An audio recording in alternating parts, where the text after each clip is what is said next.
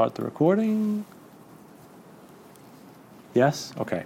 Um, s- turn to 1 Kings chapter 15. We are starting the book of 2 Samuel, but I am going to start in 1 Kings chapter 15.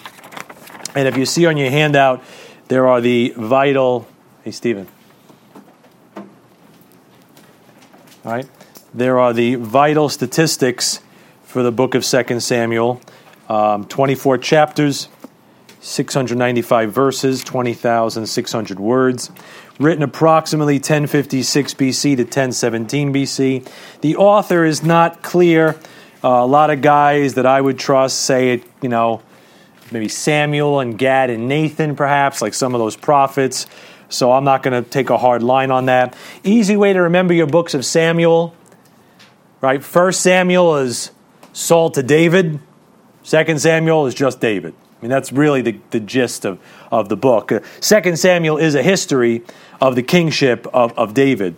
And, and just so you know, if you want to add to your understanding, uh, outside of Jesus Christ, there is more said about David than any other figure in the Bible. I mean, there's a lot said about Joseph. There's a lot said about Daniel. Joseph has a very long narrative, like there's a big chunk, right? Genesis 37 to 50 is a long, like chunk about uh, about Joseph. But David is all over the place. He's in the Psalms. He's in First Samuel. He's in Second Samuel. He's in First Kings. Like he's mentioned all over the place. He's mentioned in Ezekiel about coming back in the millennium. So David is all over the place, and David really represents for us. If you want to think about David as, as a type and a figure, and, and why um, he represents so much about us, is because his life is really a great preview of our lives as believers, right? Who we are, who we will be, and who we should be. You say, how? Well, David starts, right? He starts as a shepherd boy, right? He starts as a relative nobody. He starts in obscurity. He starts small. He starts weak, young, and ruddy. Nobody thought anything of him. He was small. He was despised. But you know what he was? He was faithful. Amen. David was faithful to keep his father's flock. He was faithful to protect them. And you know what, guys? Down here, that's how you are. You don't have much to take care of. You just have to be faithful over a few little things. But God says, You're small, you're despised, you're as the off scouring of the world. But you know what? God's got his eye on you because he doesn't look on the outward, he looks on the heart. And he looks at that small, despised, weak thing the world looks upon called his church, his bride. And all he's looking for is a little bit of faithfulness. You know what David becomes? He becomes what you become. He becomes a king. That's who you're going to become. You're supposed to become a king. You are destined to rule and reign with Jesus Christ. So David starts where you start small, despised, but faithful. He ends up where you're supposed to be end up with a crown, ruling and reigning. And David, along the way, right? Along the way, oh, he's a lot like us. He makes a lot of mistakes. Not a lot. He made some bad ones. But you know what? We all make mistakes. Amen. We all trip up. We all fall into sin. But you know what David did? He had a heart for God. He received correction and he never quit. He just kept on going. He, he, when he had to repent, he repented. When he had to fix something, he fixed it. When he had to take the blame, he took the blame. And he's a great example not only of a shepherd, not only of a king, but he's a great example of what to do when you mess up in front of God and he just kept on going. And David is a great picture. And if you look on your sheet, the key phrase, a key phrase that pops up in the book of Second Samuel is before the Lord. Before the Lord. Um, because the Lord's watching. No matter where you are in life, whether you're at the beginning, whether you're at the ending, when you're on the top, when you're on the bottom, the Lord is always watching. Everything you do is before the Lord. And as you see on your sheet, the key message is be sure your sin will find you out. Got Saul, gets it's the heart of the book. It gets David right in the middle. So no matter where you are in life, everybody is accountable to God. Everybody's account. Every one of us, the Bible says, shall give account of himself to God. Romans fourteen ten. And uh, trust God's accounting. Sometimes you heard the story of the atheist. You've heard the story, right? He always harvested on Sunday. and he mocked people because he got this great crop in the fall, and he said, "Oh, I did it on Sunday. Where's your God now?" And one preacher apparently said, uh, "God doesn't settle his debts in October." So, like the Lord, well, He's going to settle things. So. The Bible says sometimes he settles them in this life a little bit, but rest assured, he's going to settle them at the judgment seat of Christ. We're going to give an account, and uh, Jesus Christ is pictured as David's Lord in this book. Psalm 110.1, the Lord said unto my Lord, right? David wrote that. Sit thou on my, right? Uh, oh my goodness, I got to read it. my goodness, I feel like I'm having a senior moment. Psalm 110, verse 1. Let's, the Lord said unto my Lord, Sit thou on my footstool. Oh my goodness, I'm going to, I am have, somebody help me. Let me. Yeah, I know. I know it's the footstool. I got to get right. Help me. I'm dying out here. I'm drying up out here. You just all looking at me like he doesn't know every verse. No. The Lord, sit thou at my right hand until I make that enemies thy footstool. I, I had it, but I was like had a moment of uh, fear, brethren. Forgive me. All right. So that's who he is. David's Lord is Jesus Christ. Now, First, King, First Kings 15.5 is where I want to start. Because First Kings 15.5 is how the Lord kind of sums up the whole ministry and the whole life of David. Look at this. 1 Kings 15 5. The Lord says, Nevertheless, for David's sake did the Lord, um, be, sorry, 5. Because David did that which was right in the eyes of the Lord and turned not aside from anything that he commanded him all the days of his life, save only in the matter of Uriah the Hittite. That's a pretty good testimony. I don't know if the Lord would be able to say that about you. He loved me, he did what was right. Yeah, he made that big blemish. He did that boo boo. And God kind of pointed at that boo boo, that mistake, that grievous sin, I should say, as the one real blemish and blight upon David's character. And for that reason, the fact that God points out the incident with Uriah as the like defining sin of David's life, that's kind of how the book is laid out, as you notice on your sheet. Chapters 1 to 10 is David before Uriah. Chapters 11 to 12, David against Uriah, his sin and his plot to cover it up. And then chapters 13 to 24, David after Uriah. Everything seems to revolve around that incident with Uriah. So let's go to 2 Samuel chapter 1 and let's jump into it. And I've just got a few. We're going to just try to get through the first 10 chapters, and I'm not going to look at every chapter, but I want to just touch on some of the Bible pictures and principles that are in the book of 2 Samuel while we walk through it now. And here's the first principle in chapter number one, or the first picture. Very important. If you're not careful, the flesh will take your crown. That's our first real lesson from the book of 2 Samuel. If you're not careful, the flesh will take your crown. Let's jump into verse 2 of chapter 1 and take it from there. You with me? Say amen. amen. Great. It came to pass on the it came even to pass on the third day that behold a man came out of the camp from Saul with his clothes rent and earth upon his head. And so it was when he came to David that he fell to the earth and did obeisance. And David said unto him, From whence comest thou? And he said unto him, Out of the camp of Israel am I escaped. And David said unto him, How went the matter? I pray thee, tell me. And he answered, That the people are fled from the battle, and many of the people also are fallen and dead, and Saul and Jonathan his son are dead also. And David said unto the young man that told him, How knowest thou that Saul and Jonathan his son be dead? And the young man that told him said, As I happened by chance upon Mount Gilboa, behold, Saul leaned upon his spear and lo, the chariots and horsemen followed hard after him. And when he looked behind him, he saw me and called unto me, and he, I answered, Here am I. And he said unto me, Who art thou? And I answered him, I am an Amalekite. He said unto me again, Stand, I pray thee, upon me, and slay me. For anguish is come upon me, because my life is yet whole in me. So I stood upon him, slew him, because I was sure that he could not live after that he was fallen. And I took the crown that was upon his head, and the bracelet that was on his arm, and have brought them hither unto my Lord. Now, chapter 1 of 2 Samuel brings up what some people like to call a contradiction in your Bible, a supposed problem text with your Bible. How did King Saul actually die? Was it suicide or was it murder? Or did he kill himself or did the Amalekite kill him? Because if you look back at 1 Kings chapter 31, just look maybe across the page to the left, 1 Kings 31, verse 4. Then said Saul unto his armor bearer, Draw thy sword and thrust me through therewith, lest these uncircumcised come and thrust me through and abuse me. But his armor bearer would not, for he was sore afraid. Therefore Saul took a sword and fell upon it. So in 1 Kings 31, we talked about it last week, there's the suicide of Saul, one of the seven suicides in the Bible, and he falls upon his sword, and you think he's dead. And then in 2 Samuel chapter 1, he's leaning upon his spear and asking Amalekite to kill him. And some people say, see, see, see, the Bible has contradictions in it. No, no, no, no contradictions. Look at verse 5.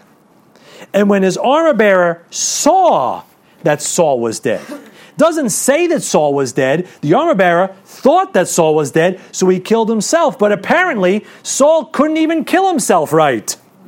Saul tried, but then his life was still in him, and he's sitting there leaning upon his, his spear after he tried to kill himself with a sword and failed, and an Amalekite rolls up and finishes him off. That's how it all goes together. There's no contradiction. Now look at 2 Samuel chapter 1, and here's how you know the Amalekite had to finish him off. Because do you remember way back in 1 Kings? What was Saul told to do with the Amalekites? Smite them utterly destroy them. And what did we say that Saul did with the Amalekites? I think it was last week. He spared them. He spared the best of them. So what happens in 2 Samuel 1:10? If you don't destroy the flesh, you lose your crown. If you don't take care of that flesh, you don't take care of this Adamic nature that's still full of sin and lusts and desires. You kind of try to keep some of it hanging around like Saul did. Guess what? That same Amalekite who typifies the flesh, he's going to come and he's going to steal your crown. That's a great, great lesson that the whole book opens up with, right? That if you won't obey God and put down the flesh, you'll lose your crown. You lose your reward to reign. Listen, the Lord didn't tell you to do a lot of stuff. First thing he told the children of Israel to do after they got delivered by the blood of the Lamb. You know what the first word was to them from our lessons in Exodus? Sanctify.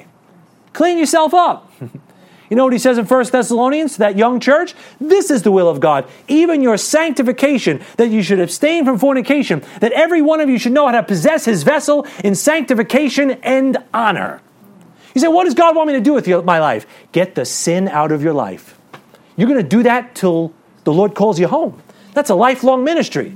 You know, once you deal with the big ones, like I don't want to beat my neighbor up anymore and I'm not stealing anymore, those are the easy ones. Then you got to work on the hard ones, like pride, lust, envy, right? Uh, greed, like some of those things, hatred towards your brother. Once you finish the big ones and you stop, you know, robbing the 7 Eleven and you stop beating up the guy that tried to stop you robbing the 7 Eleven, then you can work on the secret sins, the ones that only you and God see. And uh, that's a lifelong vocation, gentlemen and ladies. That's something to work on. Get holy. Be holy, for I am holy. Because God says, if you don't put down that flesh, doesn't mean you're sinlessly perfect, but if you're not putting that thing down every day, getting up in the morning and look in the mirror and say, you're not going to get what you want today, flesh. I'm not giving in to you today. I'm going to fight you. You're going to lose your crown. And the Lord doesn't want you to lose your crown. And the first chapter of the book of David, who's supposed to picture your life starts with an Amalekite stealing Saul's crown. God's like, hello, McFly, are you getting it? Are you seeing it? If you don't take care of that flesh and you leave those Amalekites hanging around, that sucker's going to find you at your weak spot and take your crown. And the Lord doesn't want that for you. Let's go to chapter 2. Quiet. 2 Samuel chapter 2. All right, second principle or picture if you're going to serve God, you've got to depend on God. If you're going to serve God and live for God, you got to depend on God. And I don't say that, and we don't say that as a theory.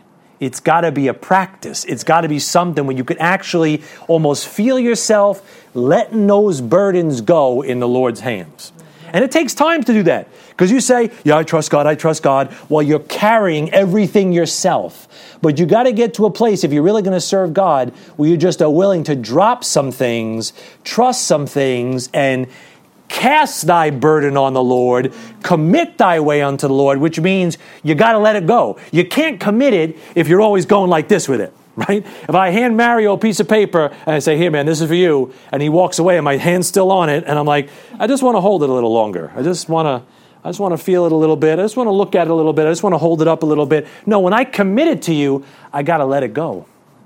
And uh, look at 2 Samuel 2. Look at verse 1. And I know that's hard sometimes, brethren. I know that's hard sometimes. 2 Samuel chapter 2, verse 1. Uh, and it came to pass after this, this after all this stuff with Saul and uh, all this stuff going on in the previous chapter. And it came to pass after this that David inquired of the Lord, saying, Shall I go up into any of the cities of Judah? And the Lord said unto him, Go up. And David said, Whither shall I go up? And he said, Unto Hebron. David went thither, and his two wives also, and Ahinoam the Jezreelitess, and Abigail Nabal's wife the Carmelite, and his men that were with him did David bring up, every man with his household, and they dwelt in the cities of Hebron. And the men of Judah came, and there they anointed David king over the house of Judah. And they told David, saying, that the men of Jabesh Gilead were they that buried Saul. I want you to notice, before David, listen, folks, before David even assumes the throne, he's seeking the Lord. That's a great message. That's the first message we really see in David's life as he's getting ready to be king. The first thing he's doing is seeking the Lord. Lord, should I do this? Should I do that? Should I go here? Should I make that call? Should I visit this person? Should I go this way or should I go that way? You're going to bring somebody today, Lord? Should I talk to that one? Should I talk to this one? Do I go left? Do I go right? Do I wear this today? Do I wear that today? You know what? You got to get a habit. When you start your day, you should be like, Lord, where am I going today, Lord? What do you want from me today, Lord? We, I know what happens. The alarm goes off and boom, you're off to the races. But if you got to get up a little earlier, get up a little earlier to get your heart right with God. I think it was Hudson Taylor said, do not have your concert first and then tune your instruments right? Get your heart in tune first, and you know what? Your concert might be a lot sweeter, sweeter sounding that day. And uh, David, before he's king, before he's anointed, before he goes left or right, he says, Lord, where do I go? Hebron. Okay. And the Lord answered him. And uh, go to Psalm 25. And this is a lesson I, we all got to learn, right? Because we all got to learn this. I got to learn this too. Psalm 25. I know we think of faith, we think of Abraham, we think of Daniel. But David, man, David talked a lot about trust in the Lord. And I know David was up and down, right? You read the Psalms, he's up here, then he's down here, then he's up here again, he's down here. And that's the heart of your Bible. You know why? Because that's where we live, right? Tomorrow you might be like this. You witnessed to five people, 17 got saved, you got four called to preach, and you're just like, wow, everything's going amazingly. And then Saturday, boom, it could bottom out. So I'm like, well, God, where are you? That, that's life. That's how David was. That's so you don't feel like you're crazy when it happens to you. Amen. But David was a lot about trust in God. Look at Psalm 25. We uh, we used to sing this psalm back in Staten Island. We got to bring it back. We're working on it. It's a slow process, uh, but uh, we're working on it. Psalm 25. Unto thee, O Lord. Eli and I sang it in Hebrew, right? Didn't we do this one? Unto thee, O Lord, do I lift up my soul. O my God. I trust in thee. Let me not be ashamed. Let not mine enemies triumph over me. Yea, let none that wait on thee be ashamed. Do you know that if you commit something to God, you're never going to be ashamed? You trust God with something, you're never going to come out on the short end of the stick. You're never going to be like, oh. You know, you take our beloved King James Bible. We are just dumb enough to believe that God could preserve a book like he could preserve you. I don't think at the judgment seat of Christ, the Lord is going to be like, You thought I could preserve my words? You thought I was that powerful? I don't think anybody's going to be ashamed at the judgment seat of Christ. You may say, Lord, my family's a train wreck, but Lord, I'm giving it to you. I'm giving it to you. And the, the, the train is coming off the rails, and they're like, How come you're not freaking out? I've given it to the Lord. You know what? I think when you stand at the judgment seat of Christ, I don't think you're going to be ashamed. Oh, God's going to be like, You really should have done some more of it yourself and stopped talking to me about it. No, I don't think so. Let none that wait on thee be ashamed. Amen. And sometimes there's a time to act, but David didn't act until God said, Go this way. David made sure he checked in with the Lord before he checked in with anybody else, right? I'm sure it would have been easy for him to just be like, Hey, Joab, uh, you know, uh, Zeruiah, whatever the guy's name, or Jashobeam, you know, talk, where should he go? What do you think? What looks good? I'm sure they all had opinions. Let's go this way, let's go that way. He said, You know, I need to ask God, where should I go? Amen? Look at Psalm 37. So, David, he learned that message, lesson, man. He learned to trust God when he was on the run. He learned to trust God when Saul was hounding him. So many of the Psalms are about David being hounded by Saul, David in a cave, where you see David at his lowest, reaching out to God and trying to find a rock to, to stand on. And in Psalm 37, look at verse number 7. Look what uh, David not only learned the lesson himself, but he learned it enough to tell some other people about it. Psalm 37, uh, 3. This is a great psalm. What a great psalm. Trust in the Lord and do good. um, so shalt thou dwell in the land, and verily shalt thou be fed.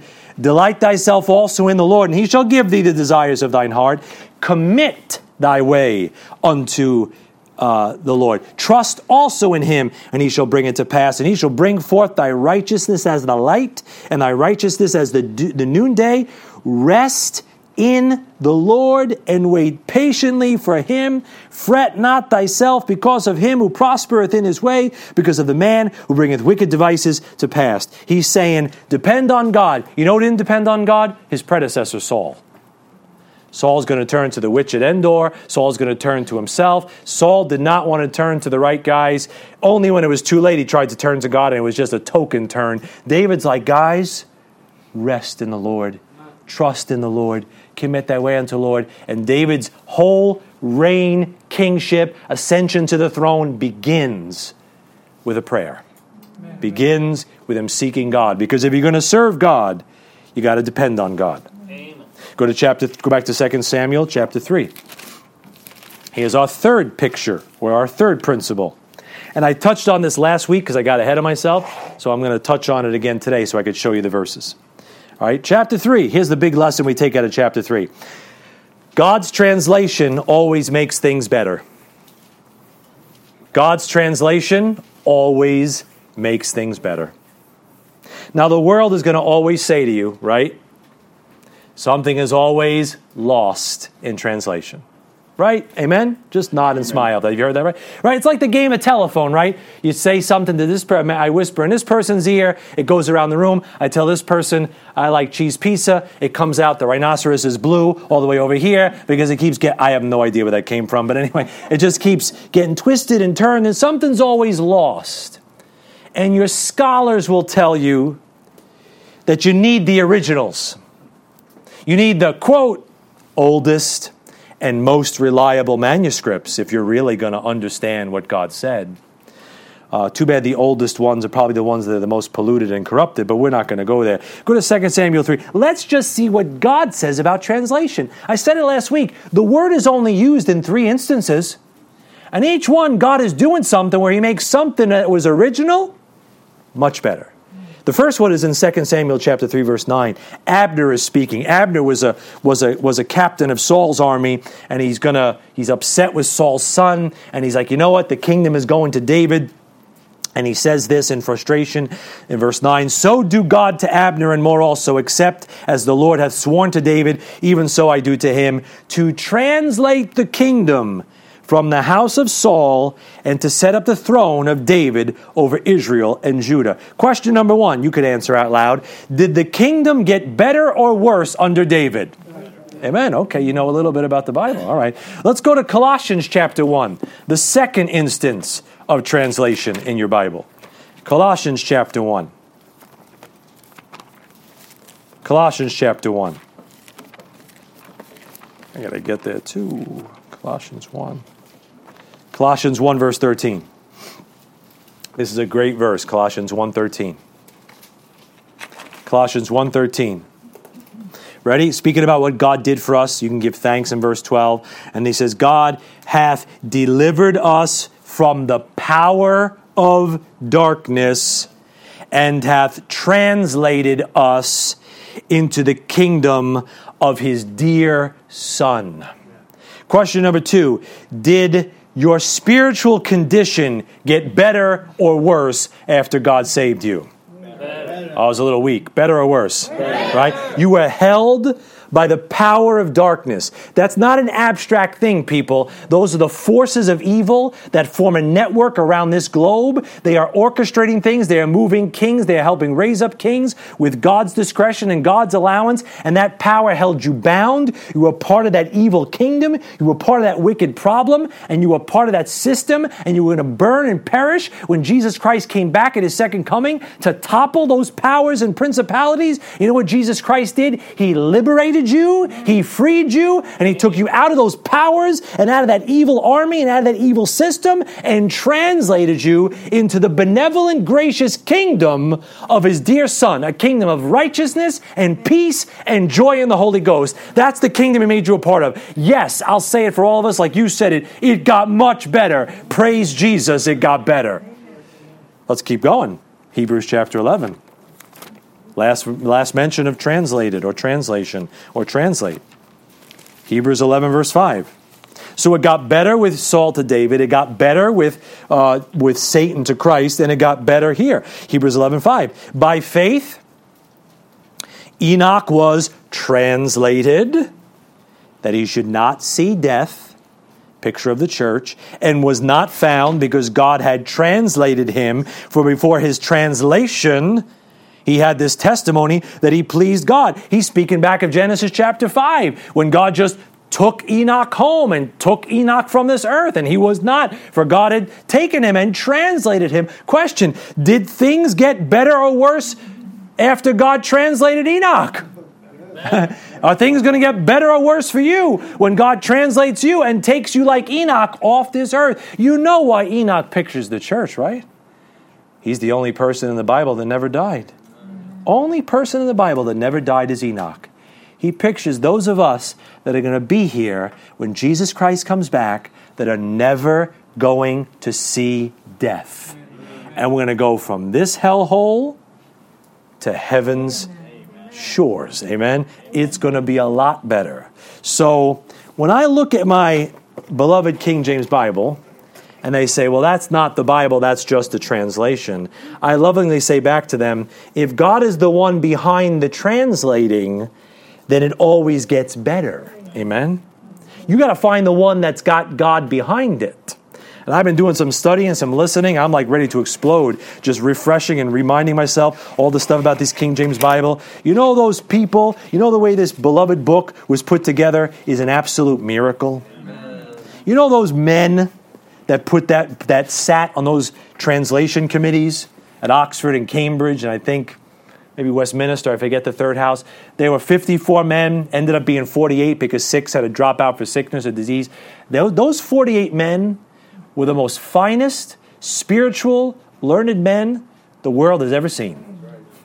Lancelot Andrewes is like one of my favorite guys. Lancelot Andrewes, they said, spoke 20 to 30 languages when he died prayed for five hours a day. Those are the people that handled the scriptures with fear and trembling. It was a miracle. You know the Joe Schmoes that are sitting on revision committees now? Atheists, lesbians, Christ deniers, Unitarians, and people that don't even believe in God. They're the academics that are sitting handling the Word of God deceitfully today. If God is the one behind the translating, you know it's going to get better, even better than the originals. Amen? So you just got to find the translation that God's behind. Let's go to 2 Samuel. I'll come off that soapbox just for a little while. Go back to 2 Samuel chapter 1. And you know why God did it that way? You know why God? It's a matter of faith. I can't convince, I could lay out all the evidence for why the King James Bible is the preserved Word of God, but like you had to trust Jesus Christ by faith, at some point you've got to have enough faith to say, you know what, Lord, if you could save me, you could keep a book.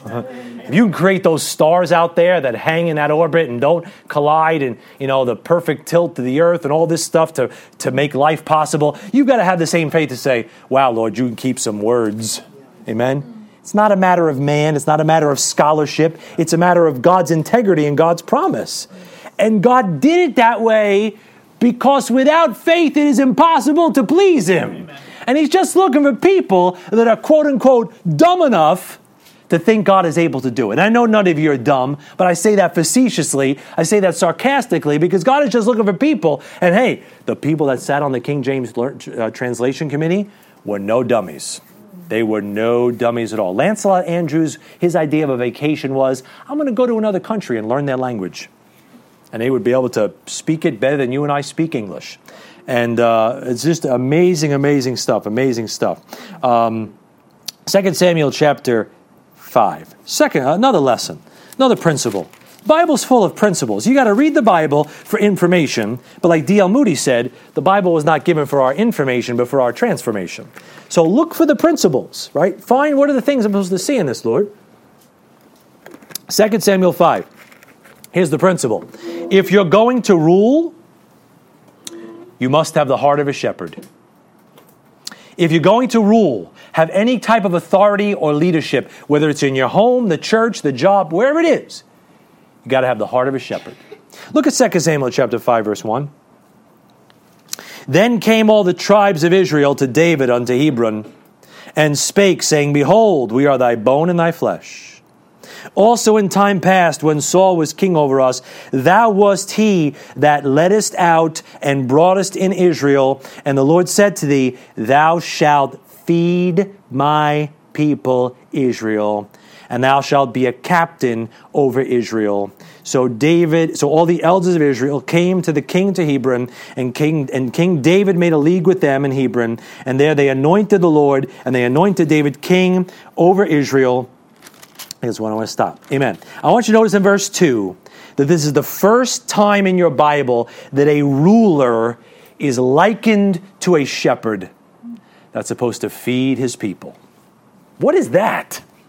You're going to feed the people. What is that about? Because David was a shepherd. And just became, because he became a king, he was never supposed to lose the heart of a shepherd that was supposed to feed the sheep and the people God put under him. And if you're going to rule, you got to have the heart of a shepherd. Now, what did Jesus Christ show up? Jesus Christ shows up, the son of David. Amen. What does he say in John 10? I am the good shepherd. The good shepherd giveth his life for the sheep. The Lord is my shepherd. I shall not want, right? I shall not lack. And the Lord man is so angry, and I'm just going to say the word angry. The Lord is angry with any leader, especially in his home or in his church. He's angry with any leader that is not the shepherd that he should be. That's putting himself ahead of the flock and is not feeding the people the way he should be feeding the people. Let me show you some verses. Go to Jeremiah chapter 50. Do you ever wonder I'm just going to stop right there. Do you ever wonder? no, not who wrote the book of love. No, no, no. Did you ever wonder um, why the why the leaders of Israel were so nervous when the Messiah showed up? Chapter 50. Yeah. Isn't that strange? The Messiah shows up, and the leaders of Israel are like, "Uh oh." you know, they're nervous. They're scared. And there's lots of reason why they were scared. But you want to know why one reason they were scared was? One of many, perhaps they knew the prophecies in the Old Testament that the Lord was going to show up and rebuke the pastors and the shepherds of Israel. He was going to come and he had a bone to pick with them because they weren't feeding the people, they were feeding themselves. They were taking it for themselves. Right? If you look at Jeremiah 50, verse 6, I'm going to show you just two verses. There are many I could show you. Jeremiah 50, verse 6, the Bible says, the Lord is speaking. He says, My people hath been lost sheep, right? Israel their shepherds have caused them to go astray. They have turned them away on the mountains. They have gone from mountain to hill. They have forgotten their resting place. The shepherds of Israel, the leaders, the ones who are supposed to be guiding them in the way of peace, they're the ones that are turning the children of Israel astray. So when Isaiah 53 writes, Oh, we like sheep have gone astray, guess what? The leaders are partly to blame for that astray. You know what? When I see something, when you see something in your family or someone's family, nine times out of ten, it's some parent's fault. They probably did something to turn them aside. Not every time. I know that kids got a will and they go wayward, but a lot of times the mistakes that drive you crazy in your kids might have been something that you didn't show them how to fix sometime. Not saying all the time. I know there's a million exceptions to that rule. But there's a reason why the Bible says train them up in the way they should go. A lot of parents just think that iPads are going to raise them and you, YouTube's going to raise them and, and you know Amazon Prime is going to raise them and Netflix Kids is going to raise them. If that's who's raising your kids, God have mercy on your soul. Because they are pumping like garbage in their brain all those hours. God says you're supposed to feed them, lead them. And Israel was getting nothing, the people were getting scraps. And God says, Look at you, you turned my people astray. Go to uh, Ezekiel chapter 34. Let me show you just one more on this. There's many I could say on this, but Ezekiel 34. Ezekiel 34, verse 1. Here's another one. This is even sharper, right? Ezekiel 34, 1. And the word of the Lord came unto me, saying, Ready, watch this. Here it is. Here's why their knees knocked a little bit when Jesus showed up. 34 2. Son of man, prophesy against the shepherds of Israel. Prophesy and say unto them, Thus saith the Lord God unto the shepherds, Woe be to the shepherds of Israel that do feed themselves. Should not the shepherds feed the flocks. And if you want to read the rest of that chapter sometime, the Lord just lays it on the leaders and lays it on the shepherds and says, You guys are miserable examples of leaders. They were too busy feeding themselves. Go to 1 Peter chapter 5 in your New Testament. That making sense? 1 Peter chapter 5, verse number 1. 1 Peter 5. You might just be the leader at your job. You might be the leader in your home. You might have some authority in the church, maybe over a ministry, or you're a deacon, or a pastor, or an elder of some kind. Right? Guess what? God's looking to you to put the flock first and feed them and lead them and keep them from going astray. Here's God's example of what a good leader should be. 1 Peter 5. The elders which are among you, I exhort. So he's challenging us. Who am also an elder. So Peter's up in years at this point and a witness of the sufferings of Christ, and also a partaker of the glory that shall be revealed. Feed the flock of God. That's the command. Hey, isn't that what Jesus told Peter when he found him on the shore? Simon, son of Jonas, lovest thou me more than these? Oh, Lord, you know I love you. Feed my sheep. Do you love me? Yeah, feed my lambs. You love me? Yes, I love you. You know I love you. Feed my sheep. Right? And now he got it. Feed the flock of God, which is among you, taking the oversight thereof, not by constraint. Don't grab it by the nose as much as you want to, but willingly, not for filthy lucre. Don't do it for money. Don't do it just because somebody's forcing you to do it, but of a ready mind. Be willing. Neither as being lords over God's heritage, right? Don't be uh, don't be too domineering. Don't be too controlling. Don't micromanage. All right, give people room to breathe but being in samples to the flock. You be the model. You be the example. You be the person they could look to.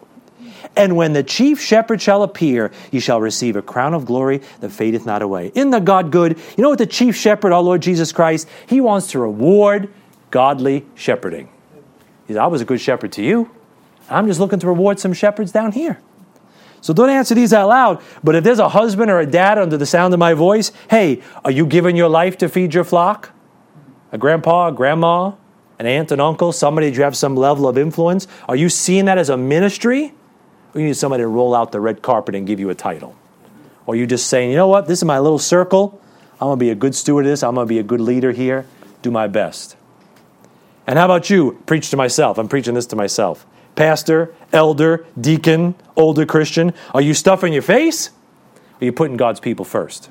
That's the challenge that God puts in the book of 2 Samuel right there through David. Now go back to 2 Samuel 6. We just got a few left, and then we'll be done very quickly here. 2 Samuel 6.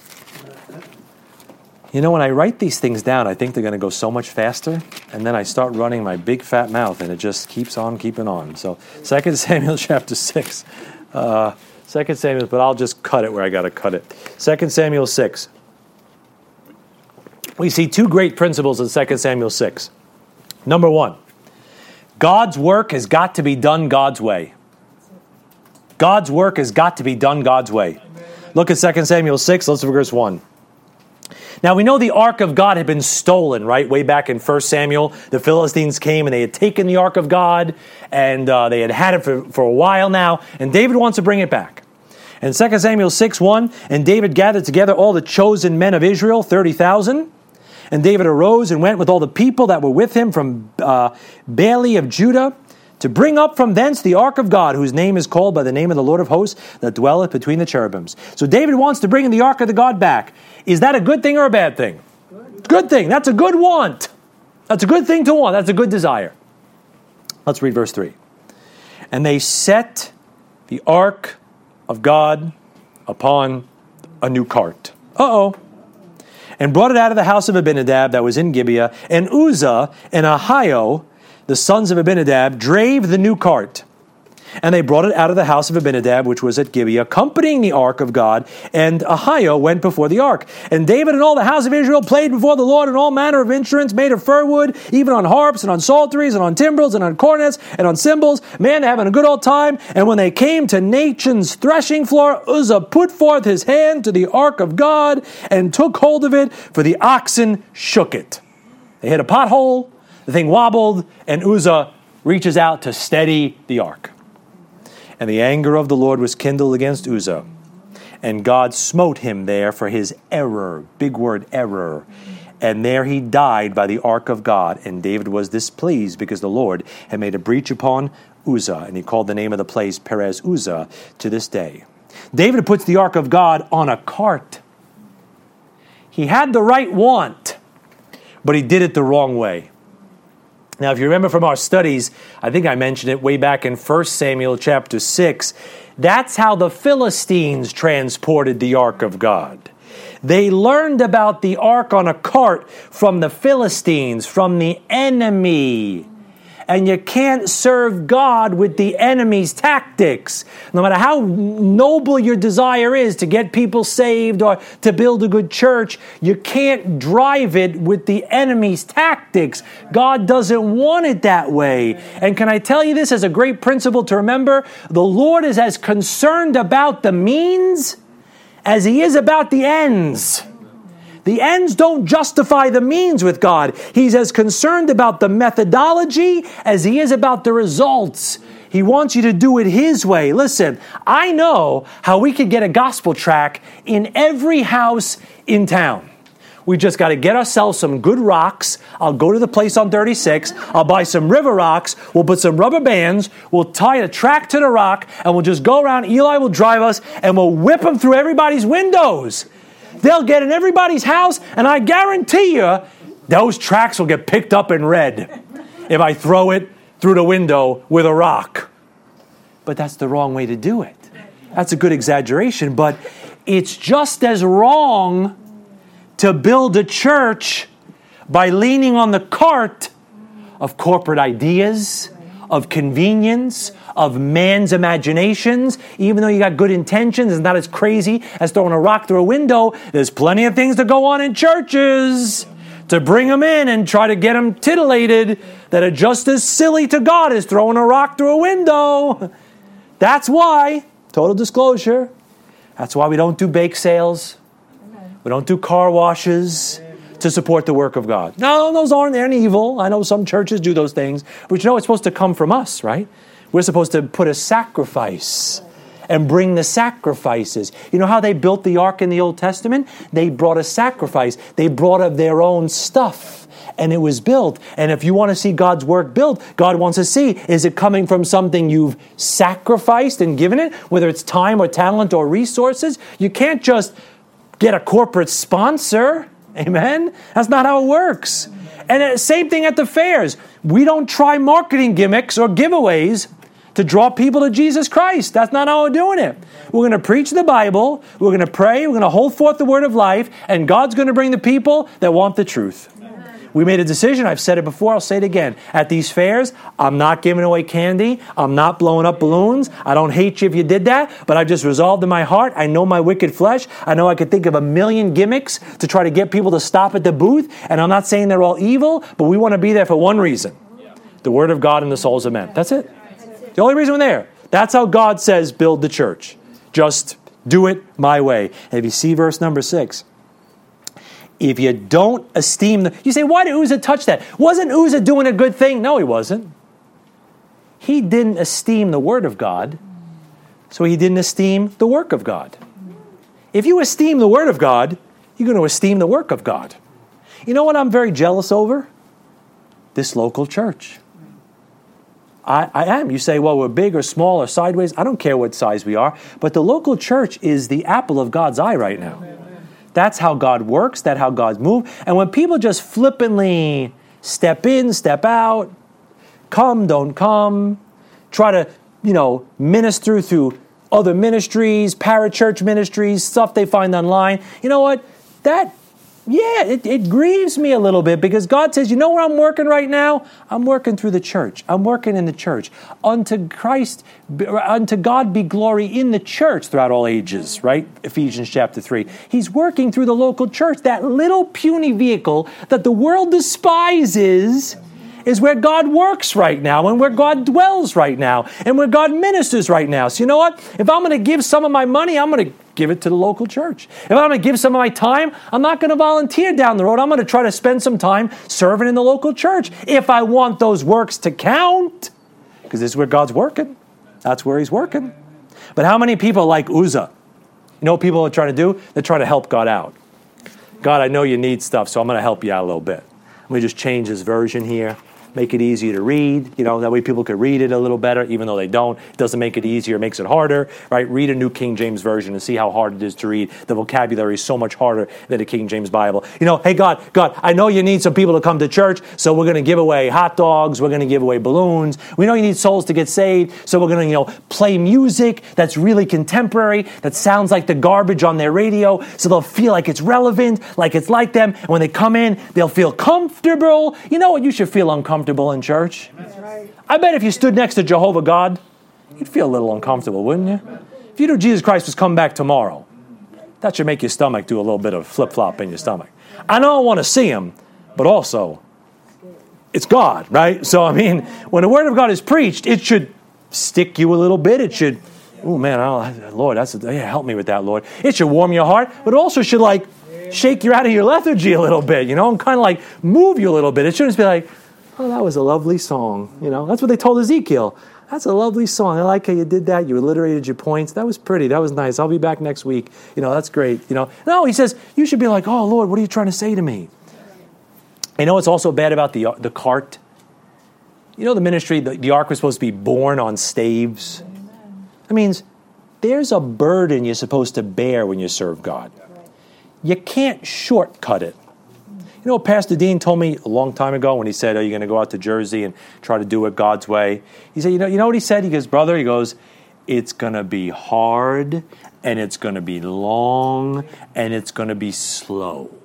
He said, if you're going to try to build people one at a time in this Laodicean age, it's going to be slow going, brother. It's going to be slow going. It's going to be, and he got real emphatic, like gets emphatic. It's going to be hard, and that smile, and it's going to be slow, and it's going to be long. and he, you know, laughed a little bit and smiled. And Pastor Dean, you know I love you if you ever listen to this. And all you people in First Bible Staten Island, don't you dare say I was making fun of him, imitating him. Only Keith Miguel does that. All right. So anyway, all right, I had to get my way. So there are no shortcuts in serving Jesus Christ. You're going to have to go through things. You're going to have to bear those burdens and learn how to trust God. There's no shortcuts. Hudson Taylor said, God's work done God's way will never lack God's supply. We just got to do it God's way. And then let's go to chapter 6. We're still in chapter 6. We'll go down to verse 12. Here's the next one. I'm going to try to squeeze these last couple ones in. The next principle I see right here is you're only hurting yourself when you tear someone else down. You're only hurting yourself when you tear someone else down. Echo, echo, echo. Look at verse 12. So now David gets it right, verse 12. And it was told King David, saying, The Lord hath blessed the house of Obed Edom and all that pertaineth unto him because of the ark of God. So David went and brought up the ark of God from the house of Obed Edom into the city of David with gladness. And it was so that when they that bare the ark of the Lord had gone six paces, he sacrificed oxen and fatlings. So David makes things right and carries the ark into the city the right way, the way it's prescribed in, in, in the Old Testament. And in verse number 14, here's what happens. And David danced. That's not shaking his moneymaker. That's leaping and jumping. Uh, that's biblical dancing is about leaping and jumping and joy. And David danced before the Lord with all his might. And David was girded with the linen ephod. And so David and all the house of Israel brought up the ark of the Lord with shouting and with the sound of a trumpet. And can I tell you, when you start doing God's work God's way, there is reason to rejoice. Man, that person got saved. Man, it just felt so good to go out street preaching today. Man, we gave out those tracts. He just comes back rejoicing and leaping and praising God. And look what happens in verse number 16. And as the ark of the Lord came into the city of David, Michal, Saul's daughter, looked through a window and saw King David leaping and dancing before the Lord, and she despised him in her heart. That's one of his wives. And isn't it? He's excited, he's thrilled. Sometimes those closest to us will be the most envious of us, most envious of us. They'll be the ones to throw the wet blanket on our joy. They'll be the ones to take our legs out from underneath us when we just climbed the mountaintop. They'll be the ones to kind of throw that wet blanket on your, your, your praise party. Got to be very careful. Doesn't James write, Do you think that the scripture saith in vain, the spirit that dwelleth in us lusteth to envy? Your spirit is an envious spirit got to watch that man. I mean, your flesh. It's envious. It just, think about it. The devil's pride caused him to envy God. That pride and envy are like first cousins or something, man. They're real close. You say, what did the devil fall from? I know the Bible says pride, but he wanted what God had, and he wanted God's position, and God didn't give it to him. That's the definition of envy. Wanting something that God isn't giving you is envy. And he envied and he wanted because of his pride. And guess what? The flesh's pride will cause you to envy others. It happened right there in the passage. Now look at chapter uh, verse 20. Verse 20. There I am, 20. Then David returned to bless his household. Oh, he's coming home. Honey, I'm home. And Michal, the daughter of Saul, came out to meet David and said, I bet you were just sitting there with her arms crossed, tapping the counter. You know, he walked in, probably opened the fridge, because that's what every guy does when he comes home first. Came home, opened the fridge, grabbed a Gatorade, wanted to tell his wife how great street preaching was, how exciting it was, how wonderful the ministry was, or the mission was, or church was, or something he found in the Bible, and he's just praising God, and she just says, hmm, how glorious was the King of Israel today, who uncovered himself today in the eyes of the handmaids of his servants, as one of the vain fellows shamelessly uncovereth himself. I bet she was probably looking at her nails probably filing them. Yeah, you really look good today, David. Good job, honey. Nice. You know, didn't take out the garbage. You know, didn't put the seat down. and she's just, guys, I got your back, guys. You owe me one. You guys owe me one, all right? You owe me one. Ladies, I'll get you this. I'll get you later on some of it. But you know what? He's just throwing a wet blanket. And, and David said unto Michal, now David doesn't give, he just gives it right back. He says, it was before the Lord.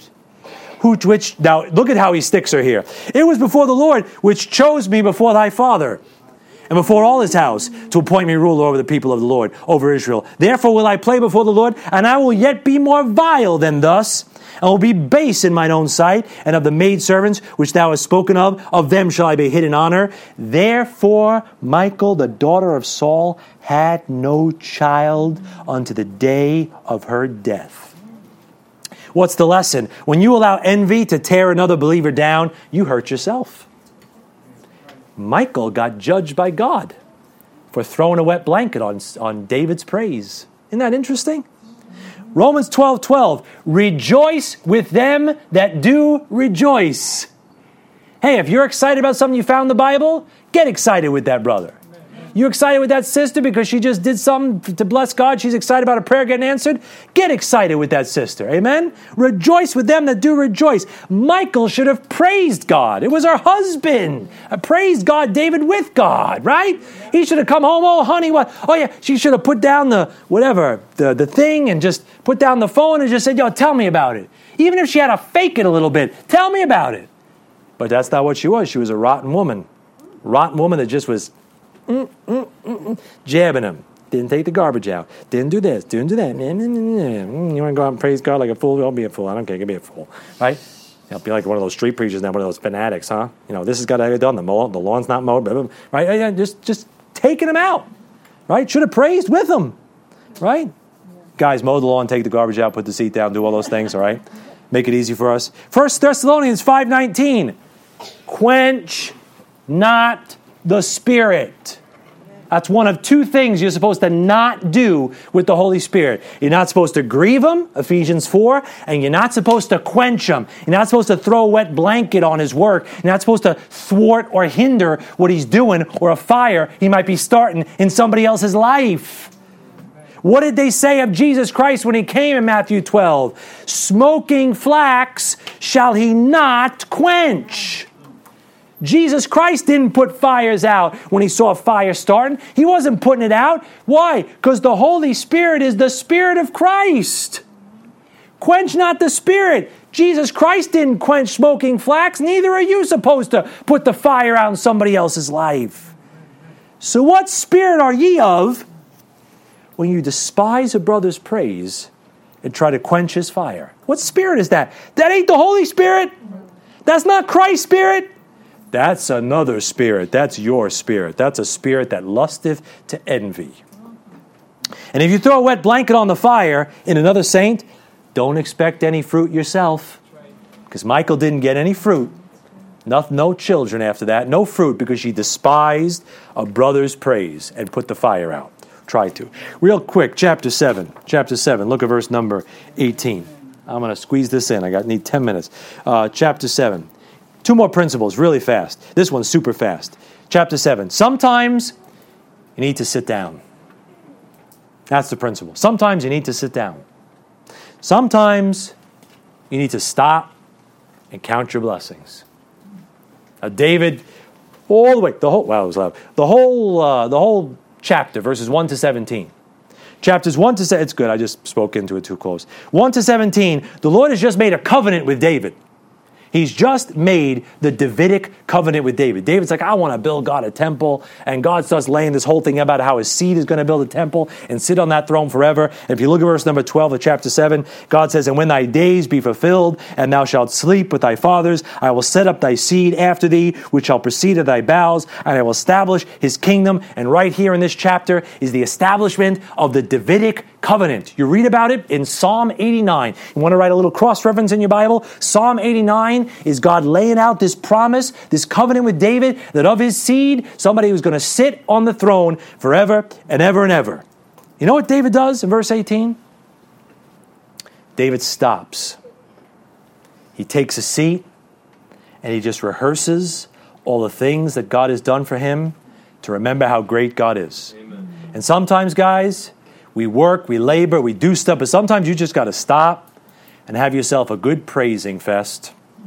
Go take a walk out in a field somewhere and just start thanking God for stuff. Just stop the music, stop the work, stop everything, and just have a seat before the Lord and praise God. David says in verse 18 Then went King David in and sat before the Lord, and he said, Who am I, O Lord God, and what is my house that thou hast brought me hitherto? You know what I got written in my Bible right next to that verse?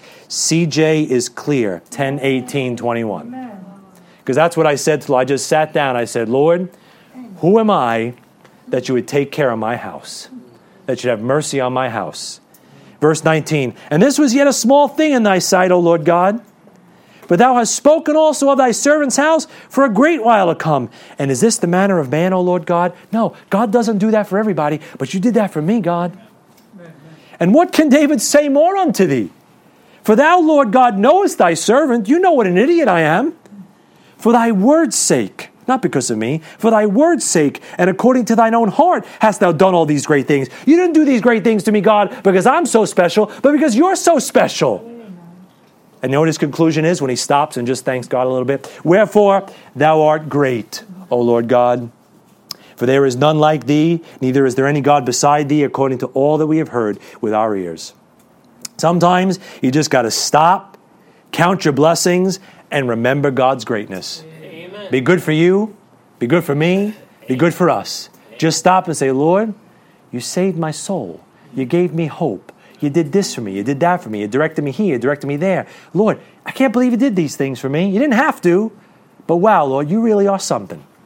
That'd be good to do. Just look up to heaven tonight and say, before you go to bed tonight, Lord, I love you today. Thank you for doing all this stuff for me today. Thank you for delivering me to this nice bed tonight. The Lord, I don't deserve it, but praise God for you. It'd be good for you to have a seat and just thank the Lord a little more than we do right now. And finally, chapter 9, I'm going to skip chapter 8. There's really not much to kind of touch on in chapter 8. I'm sure there's something you could find. But chapter 9, I'll stop here. I think it's good to end on this one.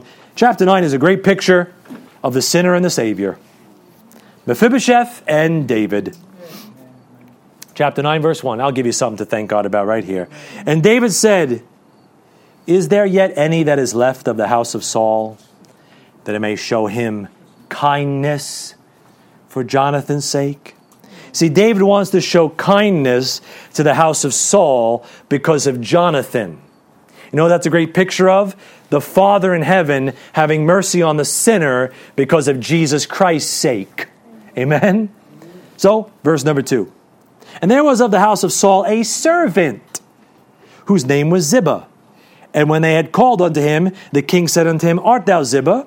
And he said, Thy servant is he. And the king said, Is there not yet any of the house of Saul that I may show the kindness of God unto him?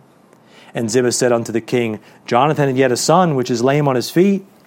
Please notice that in verse number one, David wants to show kindness to the house of Saul for Jonathan's sake. In verse number two and three, David asks the servant, he seeks out the servant to find the Mephibosheth. Say that three times fast. The Holy Spirit is pictured by the servant. You know what God does when He's looking for a sinner? God sends His Holy Spirit to draw the sinner to show the kindness of God unto him. You want to see these things about Mephibosheth? Number one about Mephibosheth. There I go again. In verse number three Mephibosheth is of the house of Saul. He's an enemy of David. He's in the wrong family. That pictures you as a sinner. In the wrong family. The house of the enemy, of your father, the devil. Right? A sinner, lost. You know what else is interesting about Mephibosheth? He was lame, he couldn't stand, he couldn't walk because of a prior fall. 2 Samuel 4 4 is your cross reference. He fell when he was young. They dropped him when they were running, and his legs were so mangled he couldn't stand anymore. What is that picture? You, the sinner. You're in the wrong family, and you can't walk, you can't stand because of a fall that happened a long time ago. Adam's fall, we sinned all, the Puritans used to say right? Titus 3, I'm not going to turn there, you want to write that down. The Bible says, We ourselves also are sometimes foolish, right? Disobedient, serving diverse lusts and pleasures, living in malice and envy, hateful and hating one another. That's you, Mephibosheth. But after that, the kindness and love of God, our Savior, toward man appeared. That's just what happened right there in that story. Now look at verse number 7 of 2 Samuel. Look at this great message. So David finds Mephibosheth, and David said unto him, Look at this message Fear not, for I will surely show thee kindness for Jonathan thy father's sake, and will restore thee all the land of Saul thy father, and thou shalt eat bread continually at my table. Glory to God. What a message! What a message from David. There's three parts of that message, and what a beautiful picture of the Savior's message to the sinner in David's message to Mephibosheth. Number one, what's the first thing? Fear not. He dispels the fear. You know, Jesus Christ's whole ministry was bookmarked by the two little words, fear not. On the night of his birth, what did the angels declare? Fear not. For behold, I bring you good tidings of great joy, which will be to all people. For unto you is born this day in the city of David a Savior, which is Christ the Lord. That's at the beginning. Then at the end of his life, those ladies run up on the tomb, and there's somebody standing there again saying, Fear not. I know whom ye seek. He is not here. He is not here, but he is risen. God's whole, you, you get to the book of Revelation. John sees him. What does Jesus say? Fear not. Don't be afraid. That's the message of Jesus Christ to the sinner from cover to cover. Don't be afraid. That's salvation. Then what does he say next? I will restore. Then you get restoration. Jesus Christ doesn't just save you, the Bible says he'll restore the years that the locusts have eaten. He'll give you back the things you lost. He'll fix your life. He says, I'll restore you. I'll save you, fear not, and I'll restore you. Number two, and then number three, it just keeps getting better. He says, And thou shalt eat bread at my table. I'm going to save you, I'm going to restore you, and I'm going to have fellowship with you around my bread. Wow, that's quite a message. You see Mephibosheth's response? That should be our response. And he bowed himself and said, What is thy servant that thou shouldest look upon such a dead dog as I am? That's one of my favorite verses in the Bible. God, who am I that you would even look in my direction and be so gracious? That's Mephibosheth's response. That should be the sinner's response. Verse number 9. Then the king called to Ziba, Saul's servant, and said unto him, I have given unto thy master's son all that pertained to Saul and to all his house. Thou therefore and thy sons and thy servants shall till the land for him, and thou shalt bring in the fruits, that thy master's son may have food to eat. Please notice that the servant does everything now for Mephibosheth. And the servant pictures the Holy Spirit. The Holy Spirit is our helper. He equips you, empowers you, guides you, teaches you, leads you, helps you, takes your prayers before the throne of God. We need the Holy Spirit of God to do everything for us, like He does right there in that passage. And specifically, what the Holy Spirit is pictured doing there is bringing the food to Mephibosheth, preparing the food for him to eat at the table. And what did Jesus say the Holy Spirit was going to do in John 14? He shall teach you all things, and watch the words in John 14, and bring all things to your remembrance whatsoever I have said unto you. And what's the servant supposed to do in there? Bring in the fruits that thy master's son may have food to eat. Perfect picture of the Holy Spirit, bringing the word of God to the saved sinner. Verse 11. Keep going. Then said Ziba unto the king, According to all that my lord the king hath commanded his servant, so shall thy servant do. As for Mephibosheth, said the king, he shall eat at my table as the same way as one of the king's sons. Mephibosheth, that lost, lame loser, is given a new standing, literally and figuratively. He's got a new standing. He went from sinner to son, enemy to son, estranged to a son. You know, when you got saved, your position changed, your condition. You went from sinner to son. I know we say I'm a sinner saved by grace, but God really says, you know what your position is now? You're a son of God now. You're a son of God now. That's your position. Don't let the world dull your title. You are a son of God by faith in Jesus Christ. That's who you are now. That's what God says. I'm just a sinner saved by grace. I know we need to say that sometimes. We need that humility. But doctrinally, you're not a sinner anymore to God. You're a son. Amen. Very different. Thank you, God. Verse 13 will end here. So Mephibosheth dwelt in Jerusalem, for he did eat continually at the king's table and was lame on both his feet. Notice that when he sat at that table, the table linens probably covered the lame legs that looked all decrepit and weak and mangled. But you see how the Lord ends the chapter? He never wants you to forget that you were lame. Amen. See how the Lord sticks that in there? You're at the table, you're a king, and you were lame on both your feet. You couldn't stand without me. You were lost without me. I made you a king. You sit among princes. You're the aristocracy of heaven. But don't you forget one second, ma'am or sir, that without me, you would have split hell wide open. And I may cover your sin, and I won't let any people see it, because love covereth all sin, right? And those linens at that table probably covered Mephibosheth's rotten, rickety legs, but he just wants you to remember that you were lame and you had no standing, and Jesus Christ gave you all that He gave you. Great picture of the sinner and the Savior. Something to praise God about tonight. Amen? Let's have a word of prayer. Dear Heavenly Father, we love you today, Lord. We thank you. We praise you, Lord, for this beautiful.